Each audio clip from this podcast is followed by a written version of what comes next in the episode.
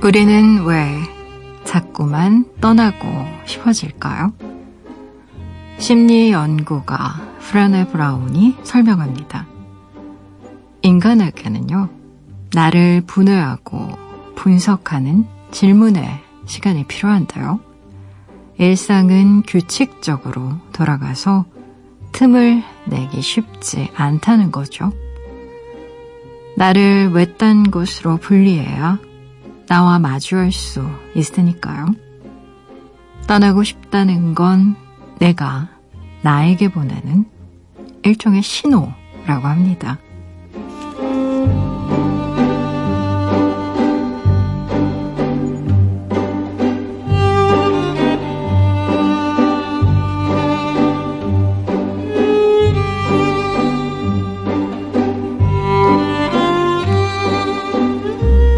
혼자인 밤, 생각이 많아지는 건 끝없이 질문하기 때문이겠죠.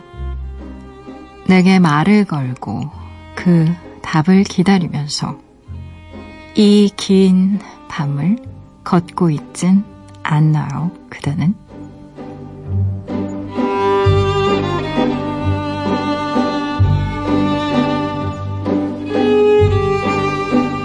(8월 21일) 당신만을 위하는 시간, 여기는 라디오 디톡스 배경옥입니다.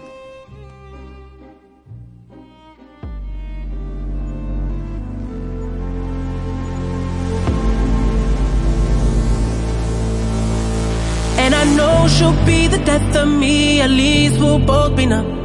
And she'll always get the best of me, the worst is yet to come.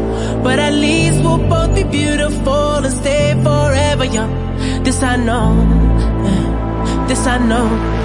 She told me don't worry about it. She told me don't worry no more.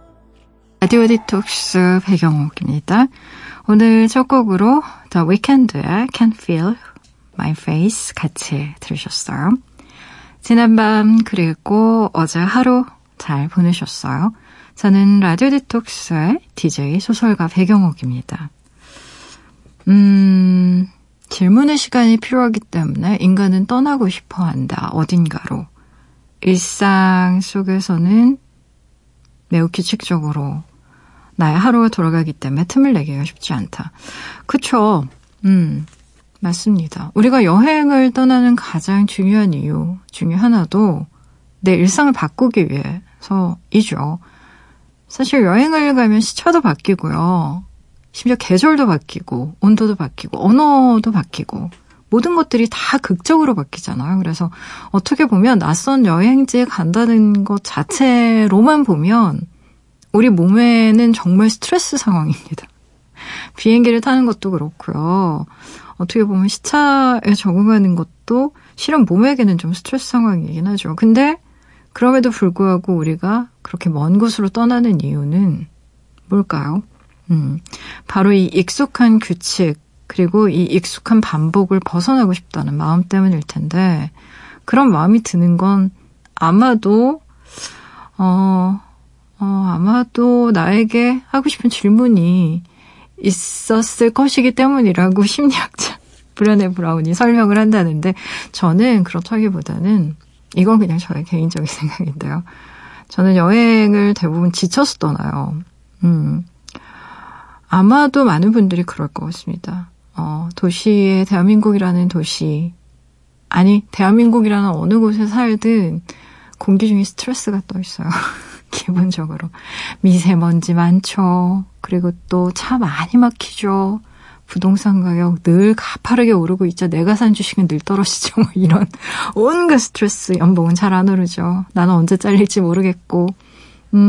그런 늘 스트레스 덩어리가 이렇게 하늘에 붕 떠 있는 도시에서 사는데, 그런 곳에서 말처럼 쉰다는 게 그렇게 쉽지가 않습니다. 그래서 떠나죠. 일단 좀 스트레스가 없는 곳으로, 미세먼지가 없고, 그러니까 저 같은 경우엔 사람이 없는 곳으로 떠납니다.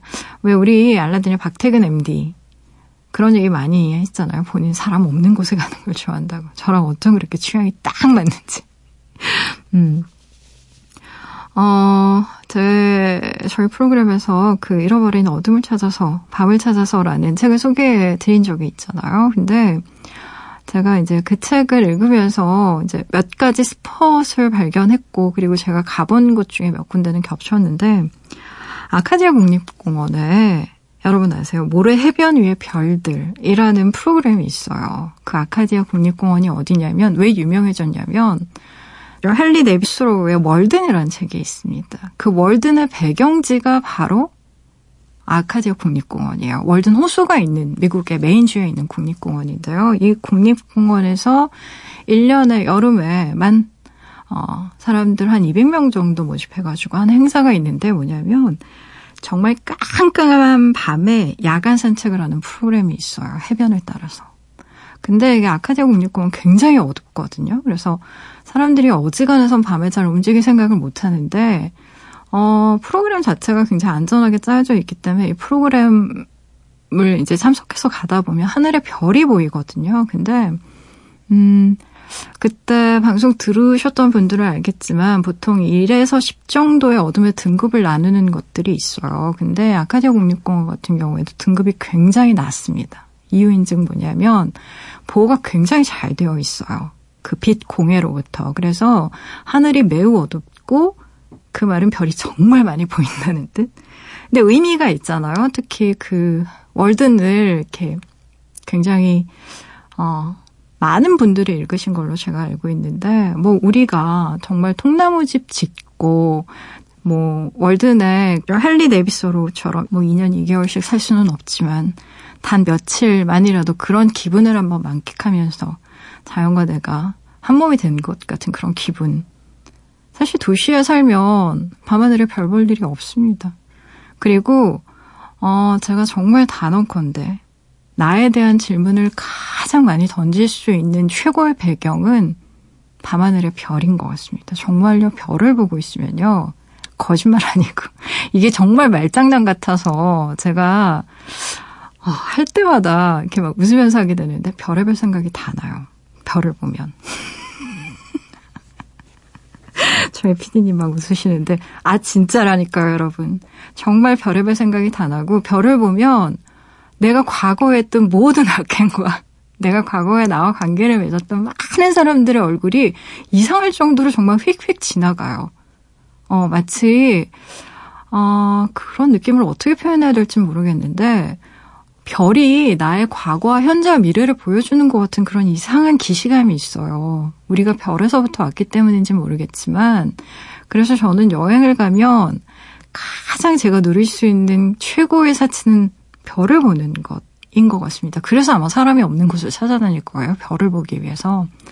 뭐 그게 굳이 나는 누구인가라는 그런 원대한 질문은 아니더라도 도심에서 이렇게 바쁘게 살면서 할 수 없는 질문을 던져보고 좀 생각을 정리해본다는 차원에서 여러분도 뭐 그렇잖아요. 서울 도심에서만큼 별이 안 보이는 곳도 별로 없기 때문에 어디든 떠나셔서 좀 자연과 한몸이 되는 그런 체험하시면 참 좋을 것 같아요. 라디오 디톡스 배경옥입니다. 이 시간에 듣고 싶은 노래도 좋고요. 나누고 싶은 이야기도 좋고요. 지금 여기로 말 걸어주세요. 짧은 건 50원, 긴 문자와 사진 첨부 문자는요. 100원이 추가되는 샵 8001번이고요. 무료인 미니 어플로도 참여 가능합니다. 다시 듣기와 팟캐스트로도요. 언제든지 함께 하실 수 있어요. 내가 내 곁에 있을게 언제나 넌 혼자가 아니란 걸 내가 알 수 있게 여기 이곳에 있을게 힘을 내 언제나 고마워 너에게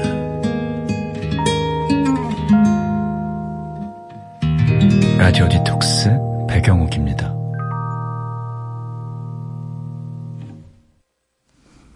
라디오 디톡스 배경옥입니다. 함께하고 계시고요. 여러분이 보내주신 사연들 만나봐야죠. 4520님, 시장에서 자두를 너무 싸게 팔더라고요. 이건 왜 이렇게 싸요? 라고 물었더니 물러서 그렇대요. 그래서 한 봉지에 가득 샀어요. 자두로 잼을 만들면 진짜 맛있거든요. 지금 만들어두면 겨울까지 충분히 먹겠죠? 라고 보내주셨네요. 아, 자두. 자두를 너무 좋아합니다, 저도. 그 왜 그 밤에 퇴근길에 이제 어둑어둑해서 이제 거의 다 사람들 들어가고 있는 퇴근길에 보면 아파트 단지 뭐 앞이나 아니면 이렇게 사거리 같은 데서 트럭에서 과일 파시는 분들이 있어요. 특히 밤이 늦으면 떨이에요, 떨이, 떨이 막 이러면서 막 파세요.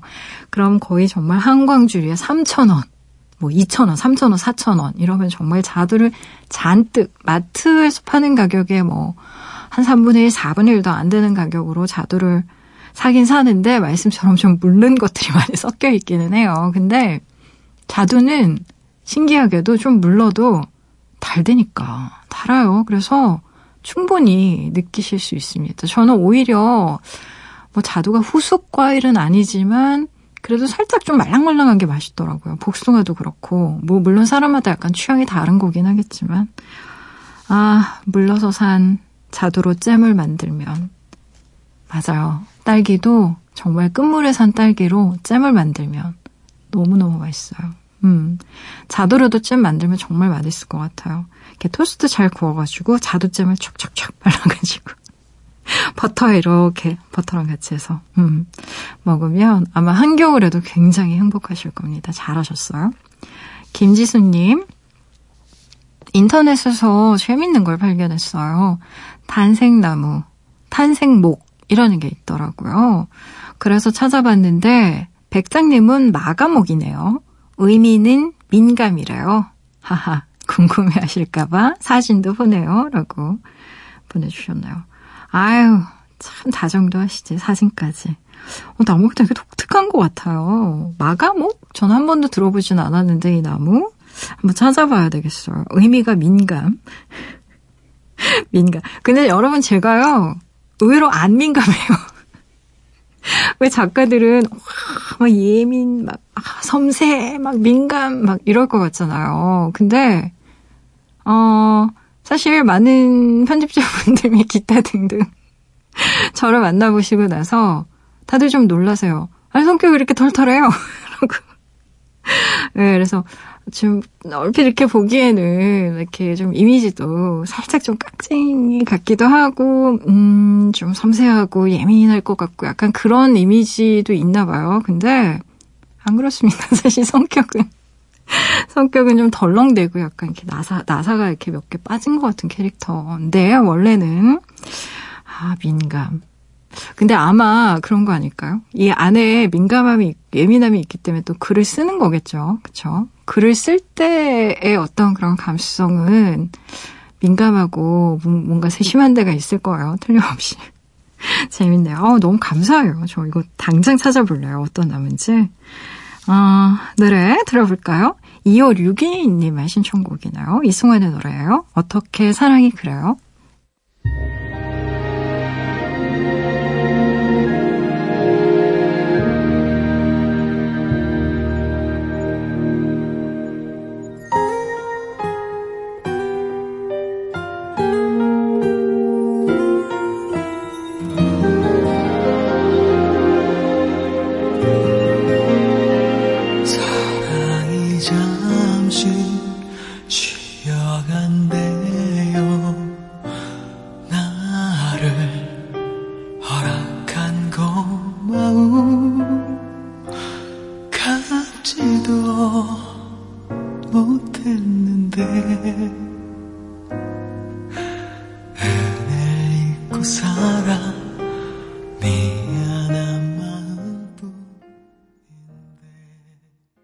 이승환의 어떻게 사랑이 그래요?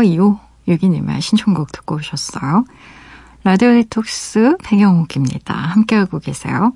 무조건 익명으로 소개되는 코너죠. 긴 사연의 긴 대화로 우리끼리 깊은 이야기를 나눠보는 시간 딥톡스. 오늘의 이야기입니다. 앤님이 보내주신 사연이에요.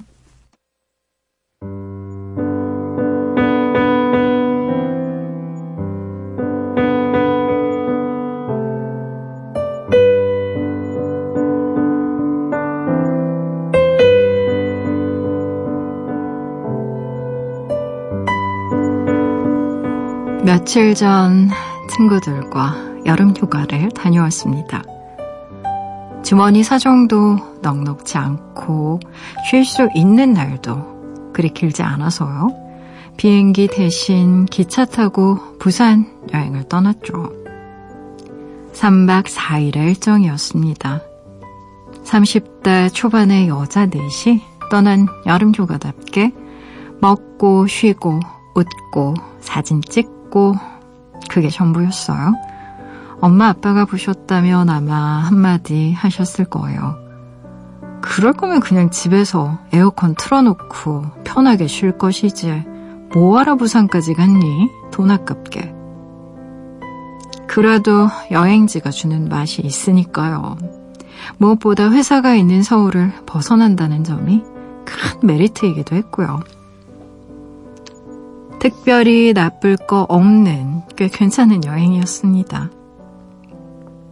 친구들과 이렇게 놀아보는 것도 간만이고요. 한 친구가 곧 결혼을 해서 넷이 누군가의 허락을 구하지 않고 여행하는 건 어쩌면 마지막일 수도 있겠다 싶었거든요. 여행은 좋았는데 한편으론 많은 생각을 했던 시간이기도 했어요. 저와 친구들이 유독 SNS를 자주 해서 그런지 사회 문제에 관심이 많거든요. 여행을 떠나면서 민폐 끼치지 말고 오자, 진상 손님처럼 굴지 말자 라고 약속을 했는데요. 우리만 잘한다고 되는 게 아니라는 걸 온몸으로 배웠다고 해야 할까요?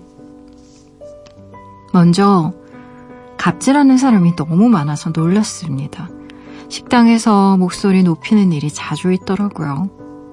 옆 테이블에서 자기들 먼저 응대 안 해준다면서 알바생에게 욕을 하기에 그게 너무 마음에 안 들어서 쳐다봤거든요. 시선이 느껴졌는지 저희한테도 뭘 보냐고 욕을 하더라고요. 그걸 본 뒤 테이블에서 뭘 잘했다고 소리를 지르느냐고 목소리를 높이면서 싸움이 시작됐는데요. 어디서 온 누구시냐고 물으면서 경찰을 부를 것 같은 분위기가 되니까 그제야 꼬리를 내리더라고요. 끝까지 사과는 없었습니다. 그래서 보란 듯이 저희가 알바생에게 사과했어요. 집 근처도 아니고 먼 여기까지 와서 돈 쓰는데 우린 더 잘해줘야 되는 거 아니냐고. 직원을 추행 아닌 추행하는 사람도 있었습니다. 길에 뭘 버리는 건 흔한 일이고 먹은 그 자리에 쓰레기를 그대로 두고 이동하는 경우도 많더라고요. 특히 해변 근처에서요. 음료수를 마셨으면 쓰레기통에 버리든가 그걸 왜 굳이 바다에 던지는지. 대결하듯 바다로 던지는 걸 보고 애들한테 한마디 했더니 뭘 잘못했는지 전혀 모르겠다는 얼굴로 저를 쳐다보더라고요. 이러니 세계 곳곳의 휴양지가 병들어 간다는 기사가 자꾸 나오는 거겠죠. 우리가 살 수 있는 곳이라곤 오직 여기 지구뿐이니까요. 무슨 큰일이야 나겠느냐 하지 마시고 서로서로 배려하면서 모두가 좀 더 신경을 써야 하지 않을까 싶습니다.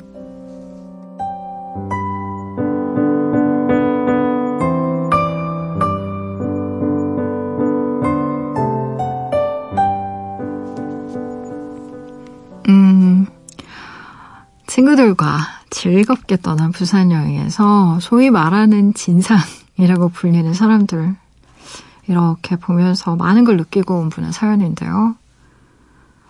바다에 플라스틱병이나 쓰레기 버리는 사람들부터 식당에서 갑질하는 사람까지 다양한 사람들 보신 것 같아요. 힘들었을 것 같습니다. 왜 사회적 문제를 우리가 기사로 접하는 것과 실제 정말 마주치는 건 전혀 별개의 문제니까요. 최근에 갑질 혹은 진상 고객 에 대한 기사들 정말 차고 넘치죠. 고객 서비스를요, 보통 영어 약자로 CS, 그러니까 커스터머 서비스라고 하는데 그 CS 분야에서 일하시는 분들의 경우에 정말 감정 노동이 이만저만이 아닙니다. 왜 자살 사건들도 종종 일어나잖아요. 그래서 응대 매뉴얼 새로 만들고 뭐 경고 몇 번 보내고 아예 전화 차단하는 경우도 있고 뭐. 근데 이 CS에서 이러는 게 뭐 전화하시는 분들뿐이시겠어요. 그렇죠? 얼마나 많은 분들이 이런 고통을 겪는지. 갑질에 대한 어떤 제 개인적인 의견을 말씀드리면요. 우리나라의 경우에 특히 손님은 왕이다 라는 말을 지나치게 오독하는 경우가 많기 때문이라고 저는 생각을 합니다. 내가 낸 돈으로 상품 이외에 그것을 파는 사람의 인격까지 살 수 있다라고 착각하시는 분들이 의외로 많은 것 같아요. 그래서 서비스하는 사람의 입장에서도 사람들의 이런 보편적인 좀 인식을 알기 때문에 지금 전문성 키우는데 어려움이 많다고 해요. 이게 우리나라가 서비스 강국으로 가는데 굉장히 큰 걸림돌이라는 얘기를 제가 전문가 집단 인터뷰 기사에서 본 적이 있는데 이전에 저희 휴먼 라이브러리기에서도 나오셨던 분이신데 김찬우 교수님 책 중에 모멸감이라는 책에 이것과 관련된 내용이 있어서 제가 하나 읽어드리려고 발췌해 왔어요. 한번 들어보세요. 우선 손님은 왕이다 라는 생각에서 벗어나야 한다. 그 구호는 일본에서 손님이 하나님이다 라는 말이 한국적으로 변형된 것으로 보인다. 왕보다 훨씬 높은 신적인 위치로 손님을 격상시키겠다는 것이 일본 서비스업의 각오다. 아닌 게 아니라 일본을 방문해보면 누구나 금방 느끼는 것이지만 서비스업 종사자들의 매너는 감동적일 만큼 깍듯하다. 정말로 자신이 신으로 대접을 받는다는 기분이 든다. 그렇다고 해서 일본의 감정노동이 엄청나게 가혹하냐면 결코 그렇지 않다. 손님들 역시 매우 깍듯하기 때문이다. 그들은 친절이 몸에 배어 있고 공손함은 문화 그 자체다. 그래서 손님이라는 이유만으로 판매원을 막 대하는 경우는 매우 드물다. 의사나 검사들 가운데 상대방의 나이를 불문하고 반말을 쓰는 이들이 가끔 있다. 지독한 권위주의가 체질화된 것이라고 할 수 있다. 위계적인 질서에 길들여진 심성. 자신의 사회적 지위를 남용하는 습성의 소산이다. 그런 구태를 답습하는 손님들이 있다. 뭐 이런 내용이에요. 여러분, 일본의 서비스업 진짜 대단하죠. 근데요, 그 서비스를 받는 손님들도 정말 대단합니다. 얼마나 공손한데요. 그러니까 손님이 신이다라는 말은 그 말이 성립이 되려면 그 신도 나한테 그런 서비스를 해주는 사람에 대한 기본적인 예의가 있어야 되는 거예요. 그래야 상호 교환적이죠. 모든 건 다 그런 거잖아요. 남을 깎아내려야 내 위치가 올라간다라고 착각하는 문제가 실은 정말 많은 갈등을 사실 불러옵니다. 정말 일례로요. 우리나라 게시판 댓글에서 악플 대 선플의 비율이요. 4대 1이래요. 근데 일본이 1대4라고 하잖아요. 우리나라가 딱 4배가 많은 거예요. 일본보다 악플이. 근데 네덜란드가 1대9라고 하니까 한국의 악플이 얼마나 많은지 아시겠죠. 비율적으로. 사연을 보면 식당에서 아마도 자기보다 늦게 들어온 손님을 먼저 응대했던 것 같아요. 알바생이. 그렇죠? 그래서 정말 심하게 욕을 막 퍼붓고 근데 그분의 마음속에도 아마 억눌린 어떤 억울함이 이런 계기를 만나면 이렇게 부딪히면서 강하게 이렇게 올라오는 그런 상황이었던 것 같은데 휴가지니까 당연히 손님이 많고 정신이 없었겠죠. 게다가 알바생들은 되게 일이 능숙하지 않으니까 뭐 손님이 먼저 온 거를 착각했을 수도 있고 못 봤을 수도 있어요. 충분히 그럴 수 있는 때잖아요. 휴가철에 뭐 사람들이 한꺼번에 몰리니까. 근데 상황에 대한 인식 없이 그냥 다짜고 좀 화부터 폭발한 거죠. 그게 어떤 것이든 좀 극단적으로 반응하는 경우에는 되게 그 사람이 가진 열등감이 자극되는 경우가 많아요. 아마도 알바생에게 막 욕하고 핏대 올리고 경찰 부르겠다고 하는 순간에 꼴이 내렸던 그분의 경우에도 자기 존재 가치를 이렇게 타인을 통해서 확인받고자 하는 욕구가 굉장히 유독 높았던 분이실 가능성이 높습니다. 근데 이런 사건들을 이렇게 보면 정말 제가 느끼는 그런 참담함은 뭐냐면 을이 을에게 갑질을 한다는 거예요. 이분 역시 직장으로 돌아가시면 갑이 아니고 을일 가능성이 더 높을 거예요. 상황과 맥락에 따라서 우리는 수시로 갑이었다, 을이었다, 을인 경우가 더 많잖아요, 사실. 그래서 이게 참 힘든 문제라는 생각이 들어요. 그리고 바다에 쓰레기 버리시는 분들, 음료수로 이렇게 경쟁하듯이 버렸던 학생들한테 한마디 했다고 했는데 잘하셨습니다. 요즘은 잘못된 행동에 대해서 뭐라고 하는 어른들도 거의 없어요. 별 관심이 없으니까. 너무 흉흉하니까. 근데 이런 인식을 가진 분들이 사연 주신 분들처럼 좀 많아져야 사회가 좋아지는 건 정말 확실합니다.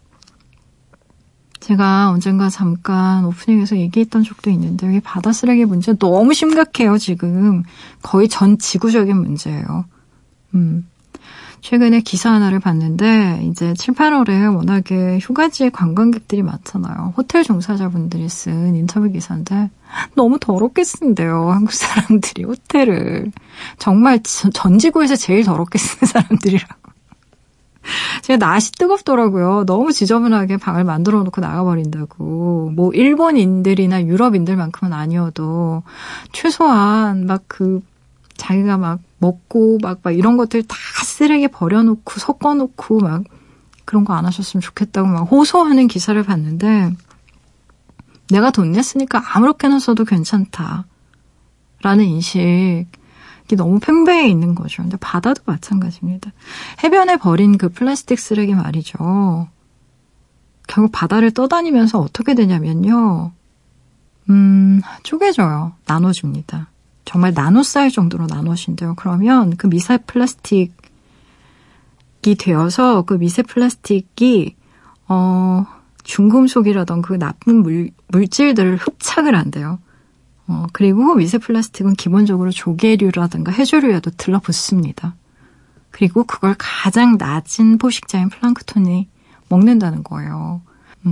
아시잖아요. 플랑크톤이라는 건 바다의 거대한 단백질 공급원이거든요. 일단 고래도 먹고 온갖 물고기, 새들이 그걸 먹어요. 그래서 제가 다큐멘터리 하나를 봤는데 미드웨이라는 그 새들이 사는 섬에 그 새끼 새들이 자꾸 죽어가니까 과학자들이 분석을 했어요. 근데 원인이 뭐냐면 어미 새들이 이 새끼 새들에게 갖다주는 먹이의 대부분이 플라스틱이었던 거예요. 플라스틱 조가리.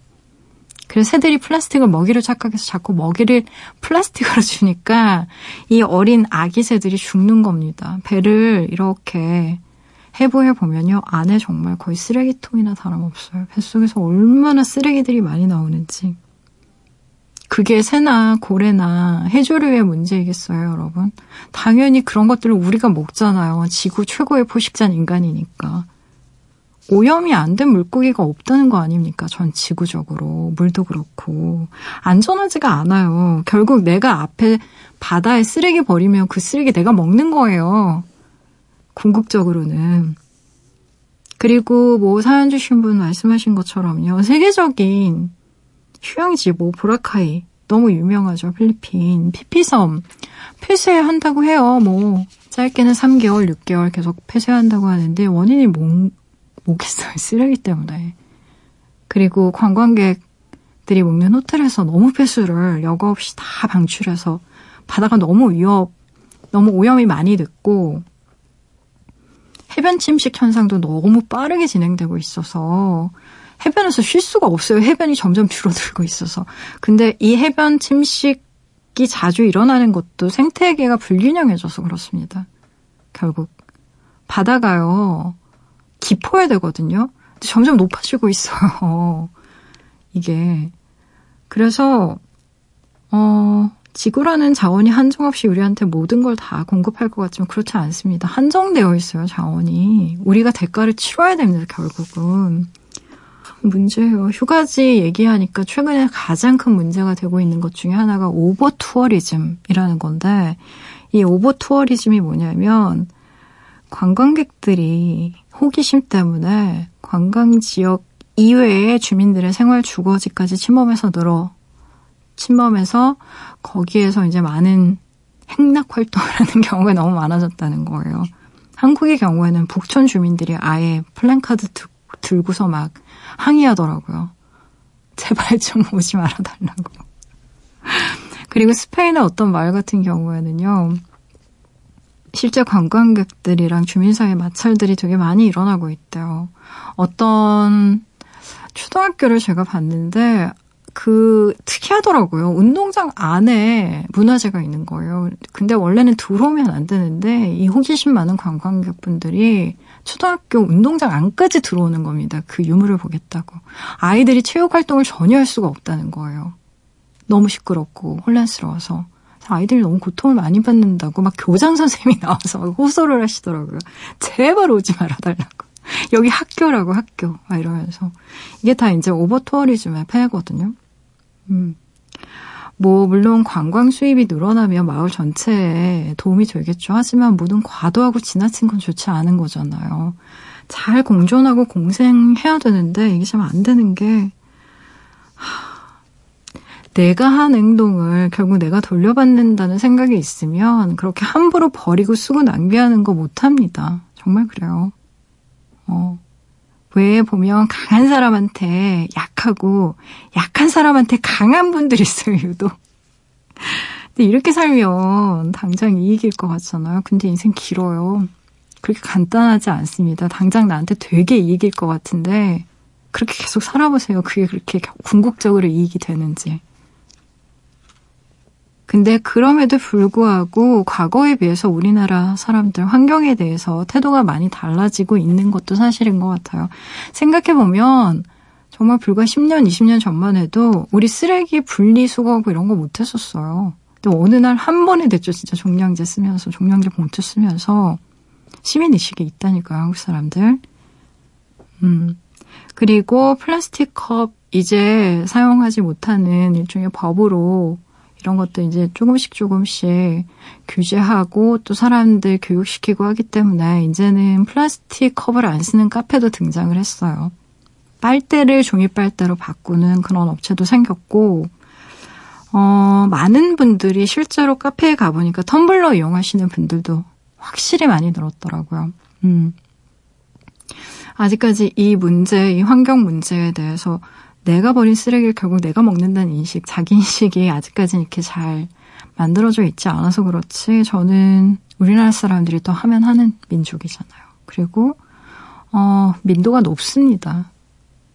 교육과 정책과 이런 것들이 잘 마련이 돼서 시민 교육을 시키면 많이 올라올 거라고 믿고 싶어요. 제발. 진짜. 그리고 갑질도 좀 덜하고. 반말 좀 안 하시고요. 정말 식당에서 반말하시는 분들 저도 듣고 있으면 너무 안 좋아요, 기분이. 제 말씀처럼 우리가 두루두루 좀 배려하고 같이 사는 세상인데 내가 한 못된 말, 내가 버린 쓰레기 결국 나한테 다 돌아온다고 생각하셨으면 좋겠어요. 저부터도 그러지 않으려고 노력해야 될 것 같고요. 노래 들어볼게요. 조관우의 노래 골라봤어요. 하늘, 바다, 나무, 별의 이야기.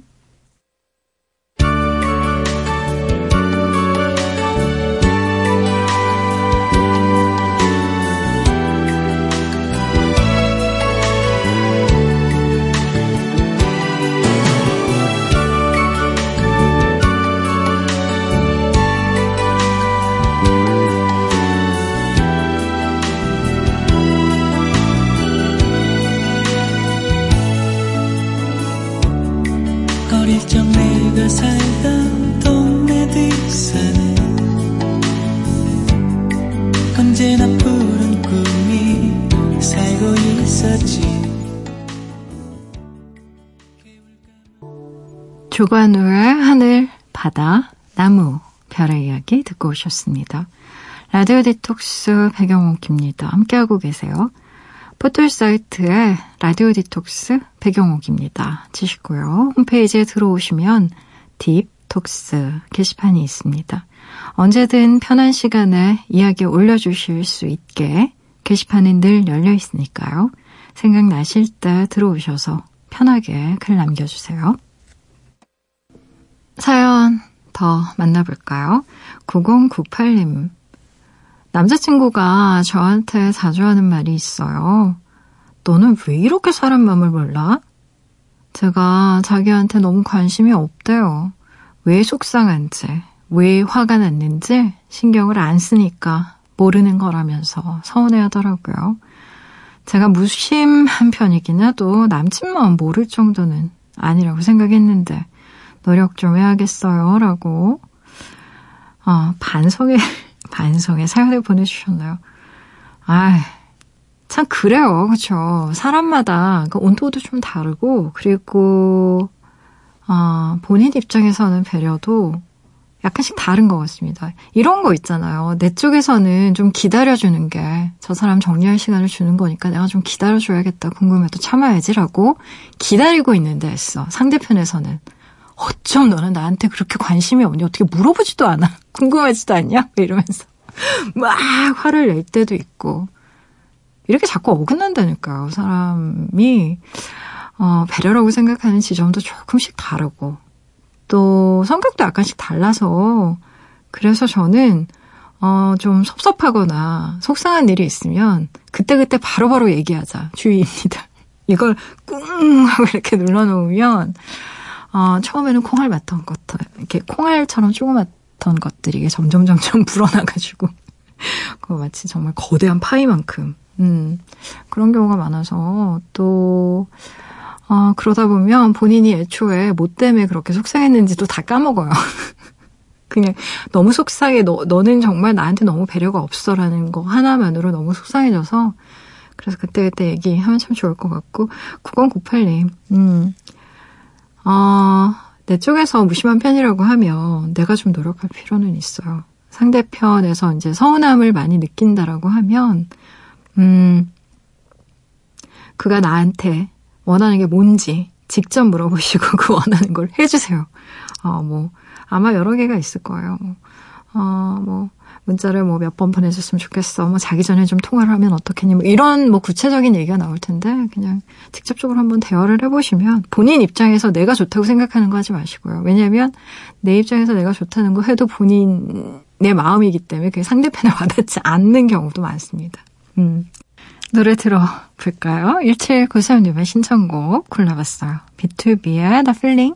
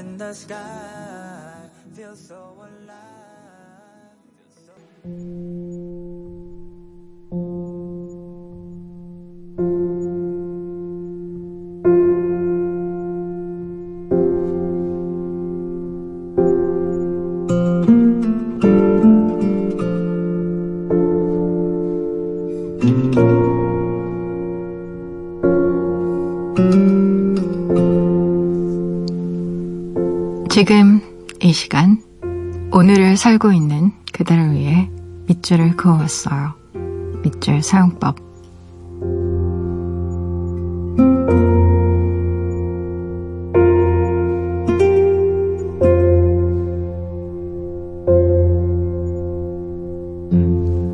저 생리대는 없나요? 그건 없어요. 자원이 부족해요. 반성을 느리죠.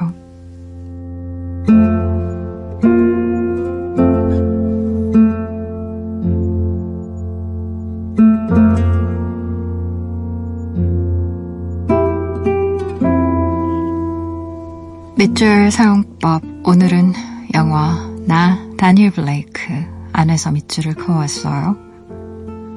켄 로치 감독의 영화 나 다니엘 블레이크는요, 심장병 때문에 더 이상 일을 할 수 없게 된 다니엘이 실업급여를 받는 과정 중에 일어나는 관료제의 아이러니를 그립니다.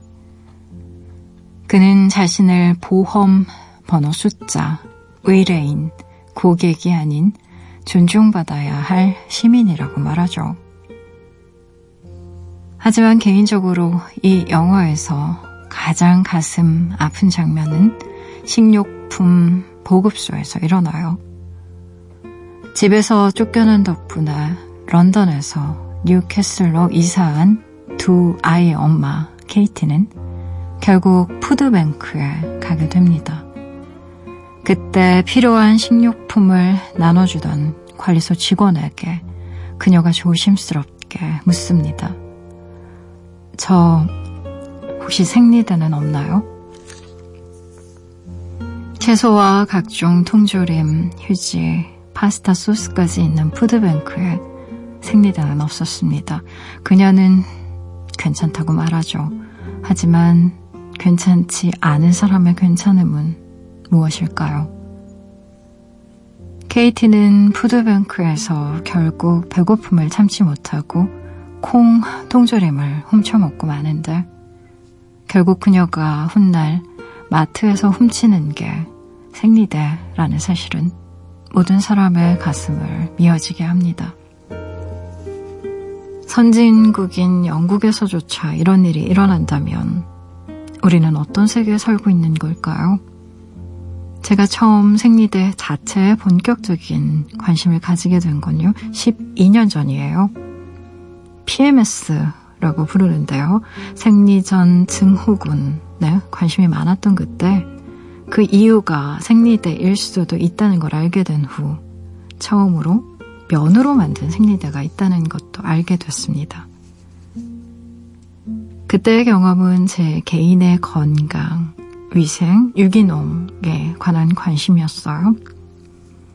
하지만 몇 년 전 신문에서 10만 명에 가까운 저소득층 소녀들이 생리대 구입 비용을 마련할 수 없어 고생한다는 기사를 봤습니다. 머릿속은 그때 아이들이 생리대 대용으로 썼다는 신발 깔창이란 단어로 짓눌렸어요. 생리대는 부과되는 세금이 없습니다. 그런데 어째서 가격은 매년 이렇게나 높아지는 걸까요? 임대 문의가 붙어있는 상가가 즐비한 요즘입니다.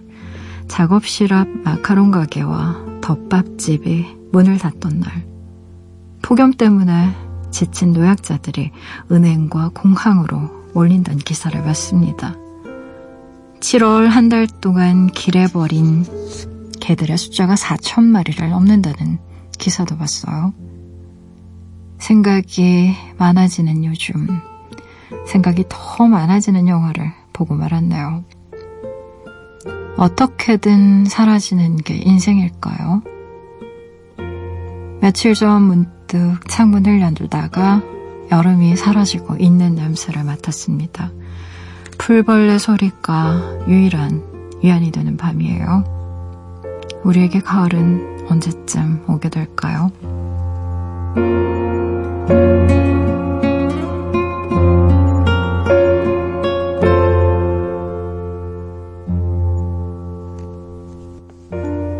오늘 끝곡으로요, 크리스티나 아귤라와 A Great Big World가 함께 부른 Say Something 같이 들으시고요. 지금까지 라디오 디톡스 해경옥이었습니다. Say something, I'm giving up on you.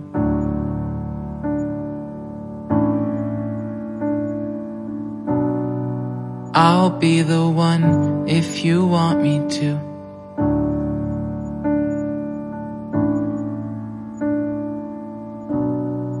Anywhere I would have followed you.